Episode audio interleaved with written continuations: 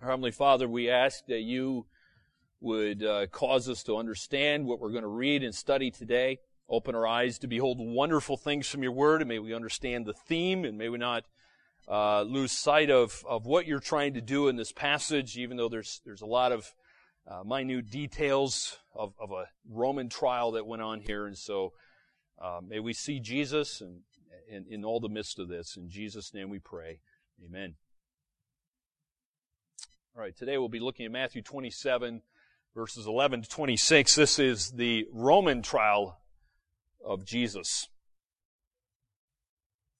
Before we read the passage, let me just say this, because it's been a while since we've been in Matthew, so let, let me just kind of catch you up. What has happened is the Sanhedrin, which is the, like the Jewish high council of the day, had falsely accused Jesus of blasphemy. And they believed, uh, of course, the Old Testament said this as well, that if you were uh, guilty of blasphemy, that meant you were guilty of death. And you, you, might ask, well, why did they believe that? It's because Jesus himself had said, I am the Christ, the Messiah, the Son of God. And, of course, if you don't actually believe Jesus is the Son of God, then of course that is blasphemy, right? Well, they didn't have the authority to carry out the death penalty because they weren't actually the ones in charge. The Romans were. And so because they couldn't carry out that death penalty, the Jewish leaders were then forced to go and ask permission from the Romans. And in, in, this situation, there was a Roman governor ruling the area at the time, and of course his name was Pontius Pilate. And so in reporting this, this, uh, this trial, the Roman trial of Jesus, what Matthew's trying to do is he's exalting the king. Jesus Christ is the king. And, and in this case, he, they, what Matthew and the Holy Spirit wants you to see is a sinless, perfect, innocent king. And so like the Jewish religious leaders, the Roman political leaders could find no fault in Jesus. Remember, they had, they already had the Jewish trial. The, the Jews could find no fault in him other than the fact Jesus claimed to be God. He claimed to be their Messiah, their King. So even with all of their efforts, the courts of men here failed to produce a legitimate indictment against the perfect Son of God. So you have to keep that in mind as you're reading all of this, this court trial stuff going on here. The, the record of scripture is standing here for us clearly shouting that Jesus is perfect. Jesus Yes, he's going to be put to death. Yes, he's going to be executed and nailed on a, to a cross. But he is not going to die for his crimes. He's not going to die for his sin. He's dying for our sin. For mankind's sin. So it's, it's, um, it's different than what some might think. So with that in mind, we want to look at Matthew 27 verses 11 to 26 and what Matthew's going to do here in this text, he's going to present four elements that are proving that Jesus is perfect. So there's four elements in this, in this Roman trial of Jesus that are really showing and, and demonstrating the, the innocence of Jesus. So here's my theme as, as we read. I just want to give you the theme ahead of time. As we read the text, here's the theme, I believe. That Jesus is perfect. Of course, the overall theme of Matthew, you know, Matthew being a Jew, writing to Jews, attempting to show that Jesus is king, he's, he, then he's, he's focusing on a specific as, aspect of Jesus' kingship is that he is the perfect, sinless, innocent king. So let's read, starting in verse 11. Matthew 27 verse 11. Now Jesus stood before the governor, that's Pilate, and the governor asked him, Are you the king of the Jews? Jesus said, You have said so. But when he was accused by the chief priests and elders, he gave no answer. Then Pilate said to him, Do you not hear how many things they testify against you? But he gave him no answer, not even to a single charge, so that the governor was greatly amazed. Now at the feast, by the way, that's, the, remember there's this huge feast going on at this time. this big festival's going on in Jerusalem. Pilgrims far and wide have come.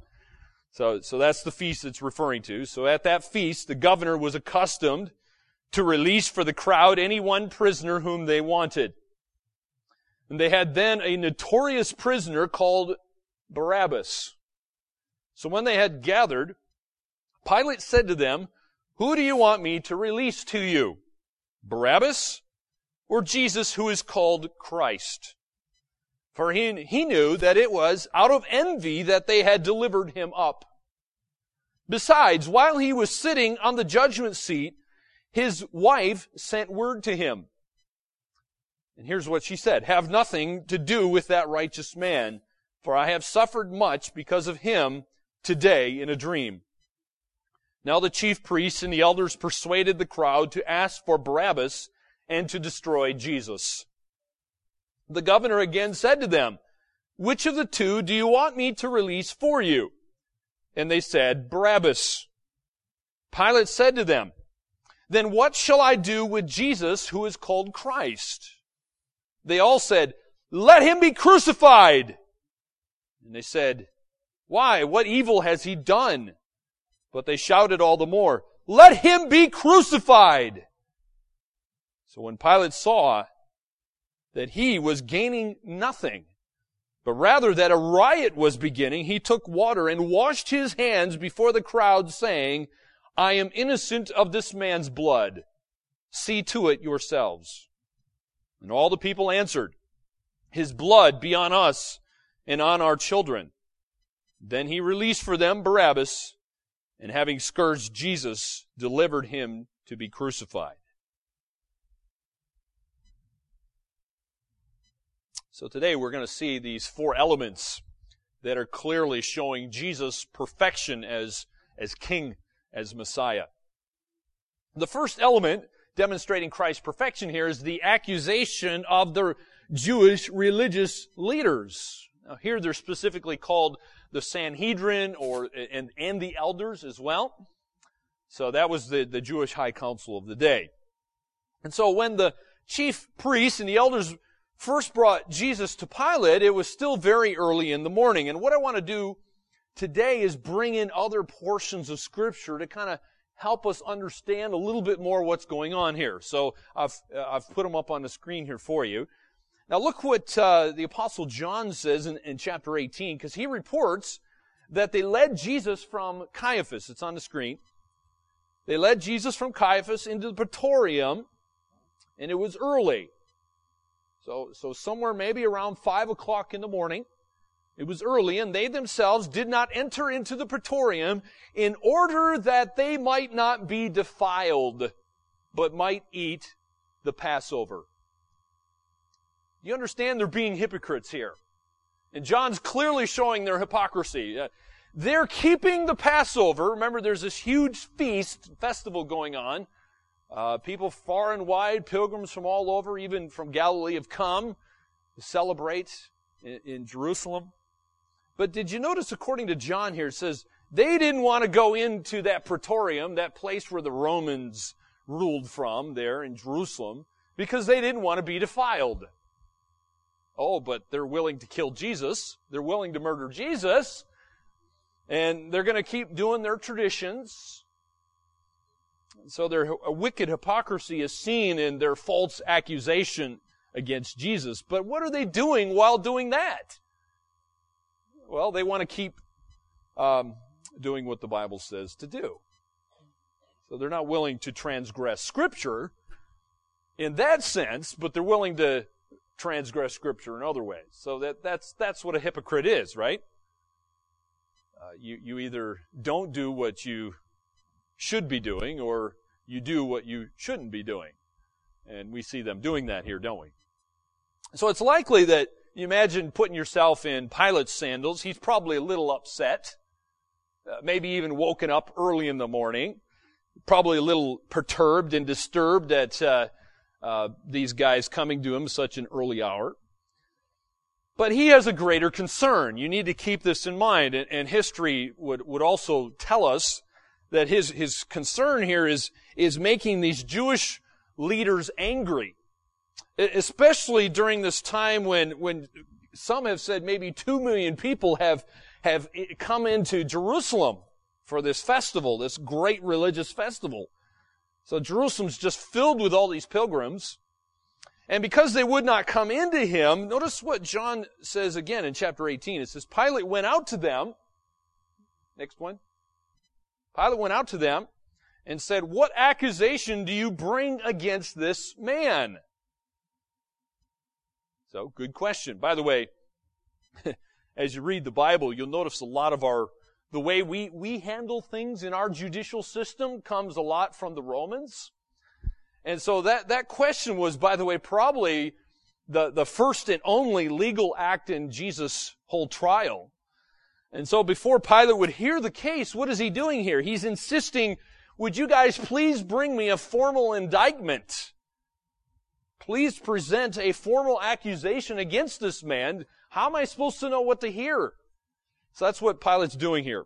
And so the Jewish leaders responded with arrogance and sarcasm uh, as we read in the next verse in John, uh, we see their self-righteousness in, in verse 30. Look at this. They said, if this man were an evil doer, we would not have delivered him up to you. You can just see the sarcasm just dripping off their tongue, can't you? Hopefully you can see that. And in fact, what have they just done? They, they've rebuked the governor for indirectly questioning their integrity. In other words, let me put it to you this way. It's like you, imagine yourself. You know, how dare you question my honesty and my integrity? That's kind of what they're doing. It was not their intent for Pilate, of course, to give Jesus a fair hearing. They didn't want a fair hearing. All they wanted Pilate to do, all they wanted the Romans to do was kill Jesus. That's all they cared about. You know, just, just declare the death sentence and this, this whole matter is going to be over. So in order to satisfy Pilate's demands for a specific charge, as well as to secure Jesus' conviction under Roman law, what do we see here? Well, the chief priest charged Jesus with being an insurrectionist. That's what they're doing. They're charging Jesus with being this revolutionary. Uh, I mean, you think about it. Had Jesus actually been guilty of being a revolutionary or an insurrectionist, don't you think Pilate would have already heard about that? I mean, the, the Romans and Pilate, they didn't care about, you know, the Jewish religious stuff. They didn't really care that much about that. But they did care about somebody who would, who would rise up and try to become some sort of a political leader, leader. So Pilate would have known of it and certainly would have, have arrested and most likely executed Jesus if that was true. However, Jesus was a man in total submission to Roman authority. We see that over and over again. Jesus pays his taxes, right? Jesus was, he was the one who said, you know, if a Roman soldier comes to you and says, carry my pack for a mile, Jesus says, well, go ahead, submit. In fact, double that, carry it two miles, right? And so in response to the indictments, Pilate questioned Jesus and, and he said, are you, that's what our text here in Matthew says, are you the king of the Jews? Now why would he ask that? Well, Pilate knew full well, of course, the charges were false. Uh, I can imagine Pilate didn't really like these guys. By the way, the Jewish religious leaders didn't really like Pilate. They didn't like the Romans. And so his question to Jesus was just, well, it's just tradition. Just merely tradition. But did you notice Jesus' first response? Interesting response, isn't it? It, it was a counter question. In fact, look what John, again, John 18 says on the screen here. Uh, John says, Are you saying this on your own initiative, or did others tell you about me? Now, we don't have that in Matthew. And, and notice in the next verse, Pilate's response is, Am I not a Jew, am I? Or I am not a Jew, am I? Your own nation and the chief priest delivered you up to me. What have you done? Well, how does Jesus respond to that? Well, the very next verse, John 18:36 says, "My kingdom is not of this world. If my kingdom were of this world, then my servant would be fighting. But I might not be delivered to the Jews, but as it is, my kingdom is not of this realm." Do you think Pilate really understood this conversation he's having with Jesus? I mean, he, that must have been really weird for that guy. He's, he's an unbeliever. He doesn't understand everything about the Bible and, and uh, what the Jews believed, and so that must have been really strange to him. And so it was perhaps at this point that Jesus said, It is as you say. That's what Matthew said. And so John goes on to, to say this about the, the nature of Jesus' kingship in verse 37. It says this, You say correctly that I am king. For this I have been born, and for this I have come into the world to bear witness to the truth. Everyone who is of the truth hears my voice. Again, imagine, try to put yourself in Pilate's sandals here for a moment. Although he admitted to having no comprehension of what Jesus meant by the truth, uh, Pilate, here's what he says. It's on the screen. Pilate went out again to the Jews and said to them, I find no guilt in him. So here we have the Romans, the Roman leader, the one who represents Caesar himself saying, Jesus is perfect. Well, he didn't understand perfection really, but he's at least saying that he's, he's not guilty. Let's put it that way. So, so what is Pilate doing? He's, he's acquitting Jesus of any wrongdoing whatsoever. In other words, he's, it's basically, let's say you come up before the, the judge right? hopefully this never happens to you, but imagine yourself going before a court here in New Zealand. You stand before the judge. The judge hears the the the uh, uh, the charges against you, and then the and then the judge just throws the case out of court, saying there's just no evidence that you're guilty. This this is a joke, and that's basically what you know. Pilate's kind of like the judge here, and that's what happens. So not only were the charges false, but Pilate knew that the Jewish religious leaders themselves actually hated Rome. So he, he knew that. In fact, you say, well, how do we know that? Well, the Bible, if you look at verse 18, Matthew 27 verse 18 tells us Pilate knew.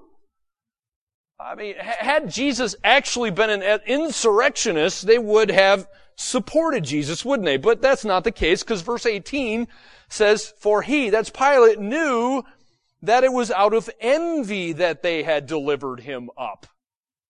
See that verse 18? Pilate knew. These guys are envious against Jesus. You know, it's like Jesus is coming in on their territory, so to speak. And, and in some ways he was. And they didn't like that. So all the religious leaders hated Jesus for, for many reasons. But what Jesus was doing was undermining their religious influence with the people. He exposed their sinfulness as well. He, he even called them hypocrites. Jesus knew. Uh, he exposed their doctrinal errors. And so Jesus was becoming popular. Remember, it was just a few days before this that there was Palm Sunday and Jesus had, had come into Jerusalem and they're all hailing King Jesus. Uh, so, so they obviously knew there was something going on here. They didn't like that. And so Jesus taught truth, whereas of course they did not. Jesus healed, and of course they couldn't do that. Uh, and so their true motivation was obviously transport, transparent even to a pagan, a heathen, unbeliever like Pilate. But the council leaders here would not be put off. They're not going to be put off by Pilate's verdict of innocence. So they're, they're going to keep pressing, and we're going to see them keep pressing until they get their way. And so all this failing effort just emphasizes again for us the perfect virtue of our Savior, Jesus Christ. So don't lose sight of that theme as we, we look at this and as you read, Jesus is perfect. He's innocent. So he's not going to the cross because he's a sinner. He's not going to the cross because of any crime. He is going to the cross because this is God's plan. So we see God's sovereignty in the midst of this too, don't we? Well, number two, our second element that demonstrates the perfection of Christ here was his own attitude in the midst of this joke of a trial. So we, we see um, Jesus' attitude here in, in verse 12 through 14. We notice that in verse 12, when he's accused by the chief priests and elders, what does Jesus do? The Bible says he gave no answer. In other words, he says nothing. And Pilate says to him, Do you not hear how many things they testify against you? But he gave him no answer, not even to a single charge. And then we see Pilate's amazed by that. So Pilate knew the truth. And of course, the Jews were opposed to the truth. The Jews had unjustly convicted Jesus. Pilate had unjust, or, or I should say justly, excuse me, justly pardoned him. So there's, there's a clash going on here. Jesus refused to say anything else. You might wonder, well, that's kind of strange, isn't it? I mean, mo- most people, if they're at a trial, like to speak up for themselves. They want, they want to be defended. Right? That's, that's, that's our natural innate thing within inside us, right? If someone's charging you of something, saying you're guilty, you want to defend yourself. A lot of times we want to defend ourselves even when we are guilty. But Jesus is perfect here. And it's interesting because it, Jesus, you know, I, I don't know why exactly he did that, but uh, what good would it have done anyway? He doesn't, he doesn't want to be pardoned. He knows his father's will is to go to the cross. Wouldn't have done any good, probably. So Jesus' innocence was just so obvious, it demanded no defense on his part. It's just one of those things that even, even backs up his, his perfection here. So Pilate must have thought, hey, you know, wh- where is this insurrectionist, this revolutionary who opposes Rome? I'm not seeing it. That's what he's thinking. And so the man who stood before him here, of course, Jesus, we see Jesus who is calm. He's completely at peace. He's not fighting. He's not even trying to defend himself. It's interesting the prophet Isaiah had actually predicted seven centuries before this in chapter 53. Here's what Isaiah says. Look at the screen. It says, He was oppressed and he was afflicted, yet he did not open his mouth like a lamb that is led to slaughter and like a sheep that is silent before its shears, so he did not open his mouth. Do you see how Jesus is fulfilling Bible prophecy by doing this? By keeping his mouth shut, by not responding to these accusations? And so Pilate not only was amazed, but he finds himself in a dilemma. It's, it's like being between a rock and a hard place. That's where he, exactly where he is. He, he's actually convinced of Jesus' innocence, and he's, he's, he's repulsed by the, the envy and the deception and wickedness of these Jewish religious leaders, particularly the chief priests and elders. Yet he didn't want to offend them. So do you see his problem? He's trying to keep the peace. And so because of his own position with Rome was actually in a, in a bad state, um, which, by the way, was due to some mistakes that he had made earlier in his his uh, his reign as uh, governor of the region. Um, he finds himself in a bad state, well, between him and Caesar. So what he, you can read about it in history. He previously made some mistakes regarding the Jewish religious convictions, and he had really ticked the Jews off. And so Caesar had actually rebuked Pilate for making those mistakes. And so Pilate's in a situation where my boss, who is Caesar, is going to come down on me really hard and may in fact even kill me if I make another big mistake. So that's, that's where he finds himself. And so we learn from Luke that when Pilate heard the Jewish leaders say Jesus was stirring up the people, here's what Luke says. Uh, Luke says, oh, what's our, in chapter 23, chapter 23, it says, starting from Galilee, even as far as this place, he asked if Jesus were a Galilean. When told that Jesus was indeed from that region, he felt certain he had found a solution to his dilemma.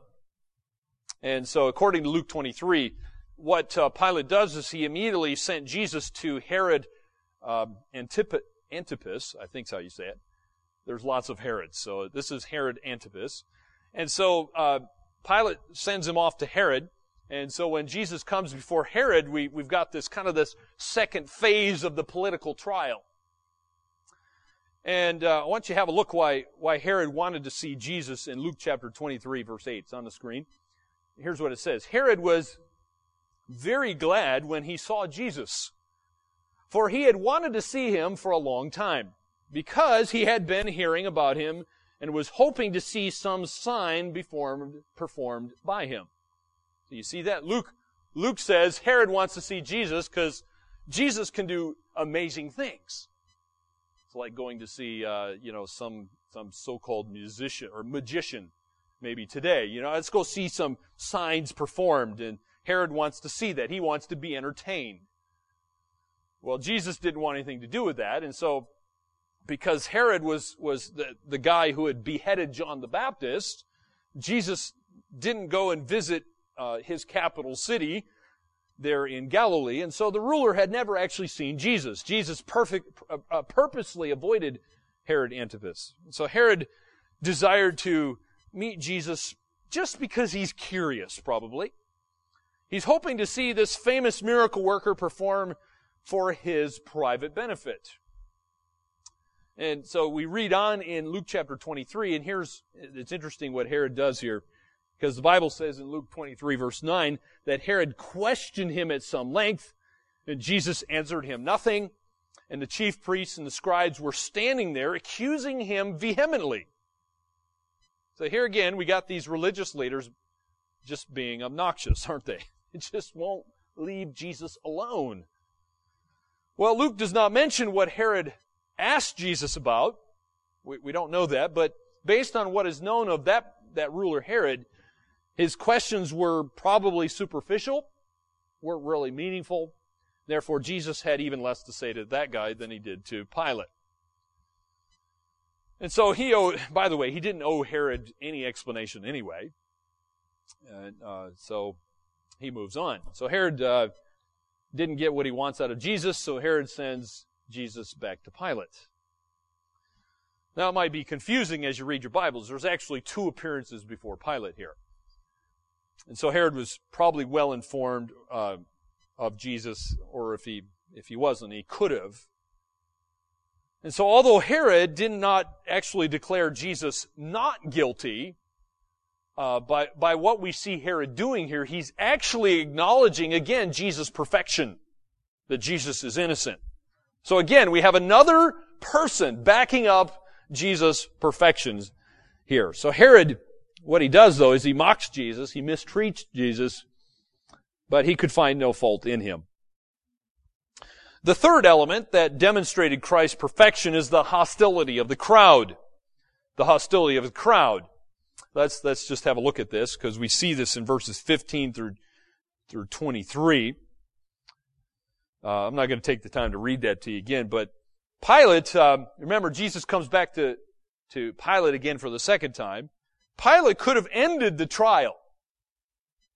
He could have done it after the first time. He could have done it this time. But remember, his whole career is actually in jeopardy here. He could not directly defy the Jewish leaders without risking a riot. And I want you to see uh, what Pilate said to the people. It's actually in Luke chapter 23 here. It's on the screen for you. Here's what Pilate said to the people. You brought this man to me as one who incites the people to rebellion. And behold, having examined him before you, I have found no guilt in this man regarding the charges which you make against him. No, nor has Herod. For he sent him back to us, and behold, nothing deserving death has been done by him. So again, it's like Pilate just wants to drop the charges. He's declaring Jesus is not guilty. So having failed in passing off the responsibility to Herod, he's, uh, uh, Pilate has failed to convince the Jewish religious leaders of Jesus' innocence. Pilate is, is still scheming here. He's still trying to discover a way how he can get out of this difficult dilemma that he's in. Do you see his, his problem here? He's in a, he's, he's really between a rock and a hard place. So Pilate discovers another possible way that he can uh, avoid executing Jesus. He remembered that at the feast of Passover, there was a custom which Matthew 27 talks about that uh, during the, the, the, feast of the Passover, uh, the, the Roman ruler would release one prisoner whom the people wanted released. So remember, Matthew actually mentions his name here. So they, they, they're holding this notorious prisoner named Barabbas. And so Pilate probably expected the common people to actually release Jesus. That's my assumption. But they did not. We, we see the Jewish leaders um, actually chose Barabbas. The crowd uh, is worked up by these religious leaders and they end up choosing Barabbas. Now, little is known about Barabbas. The Bible doesn't say a whole lot about him. Uh, as far as we know, according to Luke chapter 23 and John 18, he was a robber, he was a murderer, and he was an insurrectionist. So he's against Rome. And so according to Rome, when you're against them, that makes you worthy of death.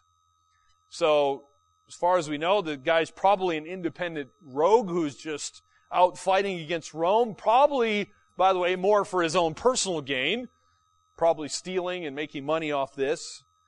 Uh, his crim- this this particular criminal named Barabbas was, of course, a great threat not only to Rome, but he ends up being a, a threat to Israel. And so, because of the severity of his crimes, uh, as far as we know, he was scheduled to be executed. So some have have uh, assumed that the cross that Jesus died on was probably meant for Barabbas. Because you remember, Jesus was between two other thieves, robbers who were on next to Jesus. Jesus was in the middle. So it's probably a good assumption that the one in the middle was meant for Barabbas. So here we have this, this time period I need to mention here. The time period is probably 6 a.m. The place is in front of the Praetorium, whereas that, that's the place where the Romans ruled from in Jerusalem. And so when the crowd gathered together, Pilate said to them here in our text, Whom do you want me to release for you? Barabbas or Jesus who is called Christ? By the way, notice the text. Uh, very interesting. Pilate mentions that, that, this Jesus who is called Christ. Uh, I mean, although Pilate despised the Jews, he had learned enough about their beliefs to know that they actually looked forward to a Messiah. This, a Messiah was just a promised deliverer, and they called him Christ or Messiah. And he also knew, by the way, that many Jews had actually ascribed that title of Messiah or Christ to Jesus. And that's why we, Jesus' name is, by the way, Jesus, according to Matthew chapter 1 but Jesus also has a title, and his name is, or title is Christ. And so that's why we often combine Jesus' names and his title together, and we say Jesus Christ. So Pilate knew, of course, we already read that in verse 18, that they're just doing this out of envy to Jesus. The religious leaders had delivered him up. And so what are they doing here? They're actually pitting uh, the people against those leaders. And so he's hoping to safely release Jesus by somehow, if, if Pilate could work up the crowd in his favor here, that somehow the religious leaders would, would just leave Pilate alone. And so Pilate's debate was interrupted here, as the text says, when his wife sends a message to Pilate. Did you notice the message?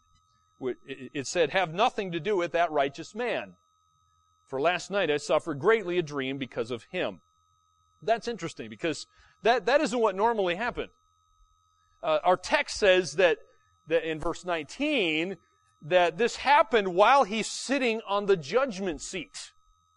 The judgment seat was that place where the rulers of that time would rule and, and they would bring uh, forth their, uh, it was their court, if you will. And they're acting as judge of the court. And so, uh, Pilate is interrupted. That's extremely unusual. Uh, so it's a, it's a, but that's what happens. It just shows you just how strongly Pilate's wife was influenced by this dream that God had given to her. So Pilate's problem is not made any easier by his wife's message, then is it? Imagine, guys, your wife sending you a message. Something like this. You know, it's, it's not going to help you get out of the situation, is it? And so there's just pressure building and building. It's mounting upon Pilate. He, uh, he wants to release Jesus. His wife is saying release Jesus. But not only, not only that, the other side is now the, the whole crowd in Jerusalem is getting worked up here. They want Jesus murdered. And so Pilate's finding himself caught in the middle. It's not a very nice place to be, is it? And so while the messenger was relaying the message from Pilate's wife, the chief priests are going around and working up the crowd into a frenzy. And they're, they're actually asking the crowd to say, Barabbas. Uh, release Barabbas and put Jesus to death. Pilate said to the crowd in our text, our text says, which of the two do you want me to release for you? Without hesitation, what does the crowd say? The crowd says, Barabbas. In other words, release the guy who's actually guilty and kill the guy who's innocent and perfect. Doesn't make sense, does it? Well, because Jesus had been declared not guilty under Roman law, Pilate was then free to release him as well as Barabbas. However, he realizes though that the crowd was wanting uh, him to condemn Jesus, and so that's why he doesn't. So in a final effort to render justice, Pilate said to them, again in our text, it says, Then what shall I do with Jesus who is called Christ? So he's still trying to find a way out. But again, without hesitation, the crowd, it says in verse 23, let him be crucified. not good. They're demanding nothing less than Jesus' death. Which again is, is our, uh, another element showing the perfection of Jesus Christ. So our theme is shown again that Jesus is perfect. He's innocent. Number four, there's a fourth element which we haven't looked at yet. That's found in verses 24 to 26. We see Christ's perfection is seen as the crowd, uh, or I should, say here, as the as Pilate consents to the crowd. So in verse 23, they're saying, let Jesus be crucified. Pilate sees him as not guilty. But did you notice what Pilate does? Pilate finally realized, yeah, this is just a total waste of time. Doesn't matter what amount of evidence I give, I'm never going to win this crowd over. And so he gave a public testimony that he, he actually didn't agree with the crowd's decision, which is why he goes and, and he does this this ritual of washing his hands in water. Well, some might ask, well, why did Pilate let this happen? Well, number one, Pilate is just a, a puppet in God's scheme here. Now, he stands guilty and condemned for his sin, of course. Uh, but, but God is sovereign in all of this, allowing his son to go to the cross. And so the answer, by the way, why is this happening is he couldn't afford another Jewish riot. He'd already had those. He can't afford another one.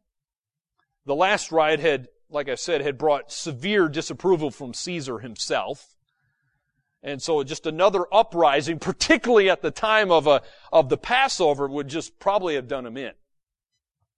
And so the mob was just totally out of control. And so it's clear what is the only solution?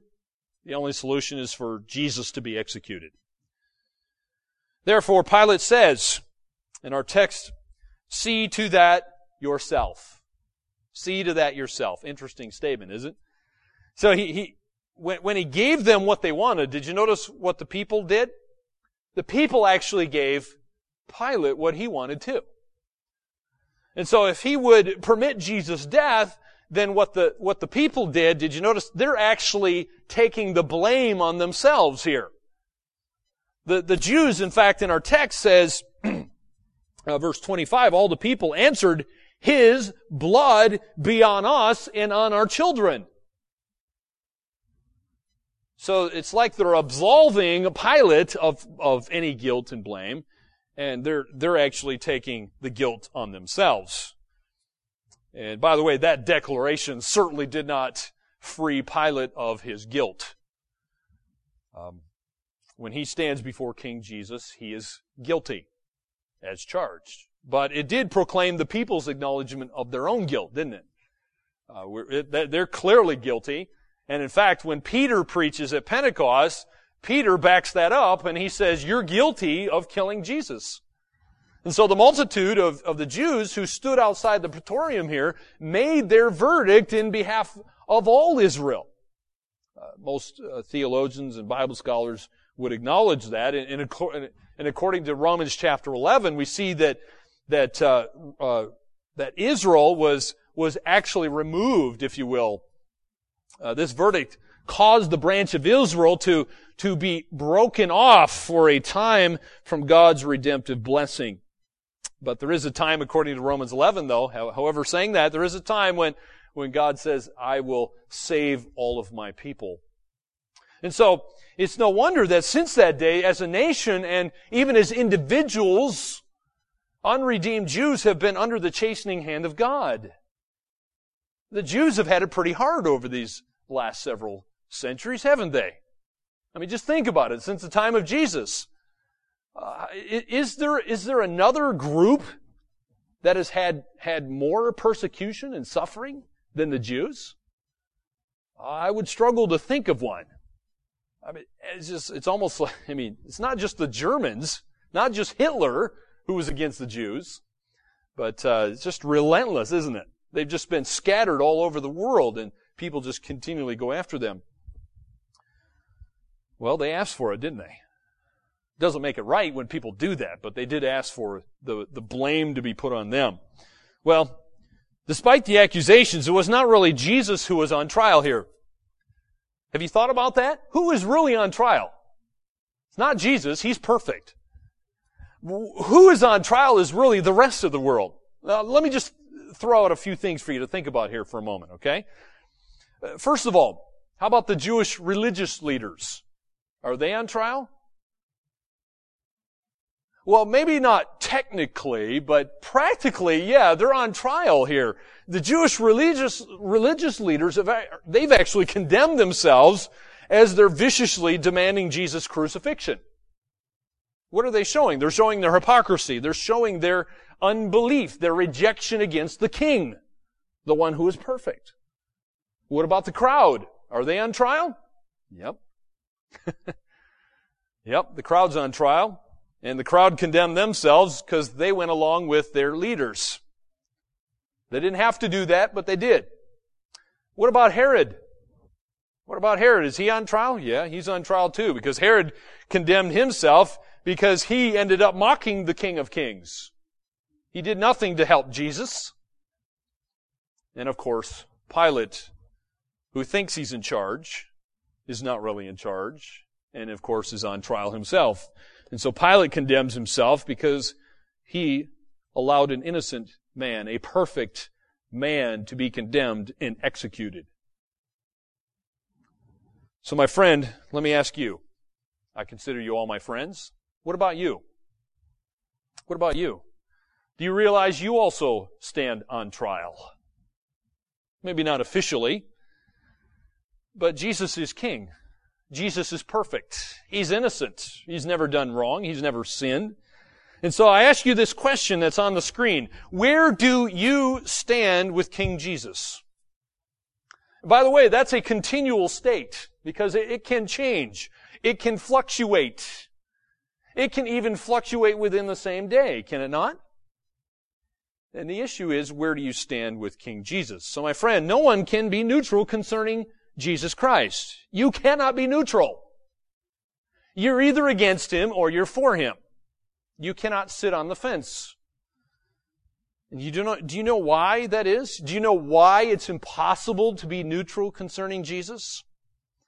It's because Jesus is the only perfect king. He is the only perfect king. And by the way, think about this. Pilate tried to be neutral. Pilate was not a follower of Jesus. Pilate was not for the crowd and for the Jewish religious leaders. He's trying to be neutral, so to speak. He only wanted to be neutral, but he failed miserably. He, he wasn't able to be neutral, and in the end, what he ends up doing is he took his stand against Jesus, right? So by trying to be neutral, my friend, what you all actually end up doing is finding yourself against King Jesus. So will you by the way, you will too, unless you decide for Jesus. Unless you keep deciding for Jesus, moment by moment throughout your life, keep deciding for Jesus, you're going to find yourself against Him. And since Jesus is king, then what we need to say is, yes, Jesus, I acknowledge who you are. I believe who you are, that you are the perfect Son of God, the King of kings and Lord of lords, and I want to be your subject. And when you wake up in the morning and you get out of bed tomorrow, you're going to say, what you need to say is, I am your subject. I submit my entire life and being, my heart, my mind, my soul, my strength to you and to you alone. Stop being neutral. I, I seriously doubt any of us are against him. Otherwise, you probably wouldn't be here, right? But sometimes we can be neutral. And we can kind of shut our, try to shut our mouths and kind of just kind of blend into the crowd sometimes, but you can't do that, my friend. The only option is to bow before King Jesus. And the reality is, my friend, if you don't, if you don't continually bow before King Jesus, there will come a day you're going to bow before him because Philippians chapter 2 says that every knee will bow and every tongue will confess that Jesus is Lord to the glory of God the Father. And if you don't do it now, you, you're going to do it in judgment and you will be in absolute terror. That's the only options. So Jesus wants us to love Him, obey Him, worship Him, and, and subject ourselves to Him now. So would you believe, my friend? Here, here's my exhortation. Fully believe that King Jesus is perfect. He's innocent. He's gone to the cross. He has finished his Father's will, accomplished his work. And what did he do? He died. He paid the penalty for your sin. He conquered the power of sin. And one day, if you're a believer, you're going to stand before him and you're going to be made like him. And then you know what's going to happen then? The presence of sin will be gone. He did that for you, for me. Not because I deserve it, not because you deserve it. so the proper response is to bow before King Jesus, to love him with all of our heart. May God give us the grace to do that.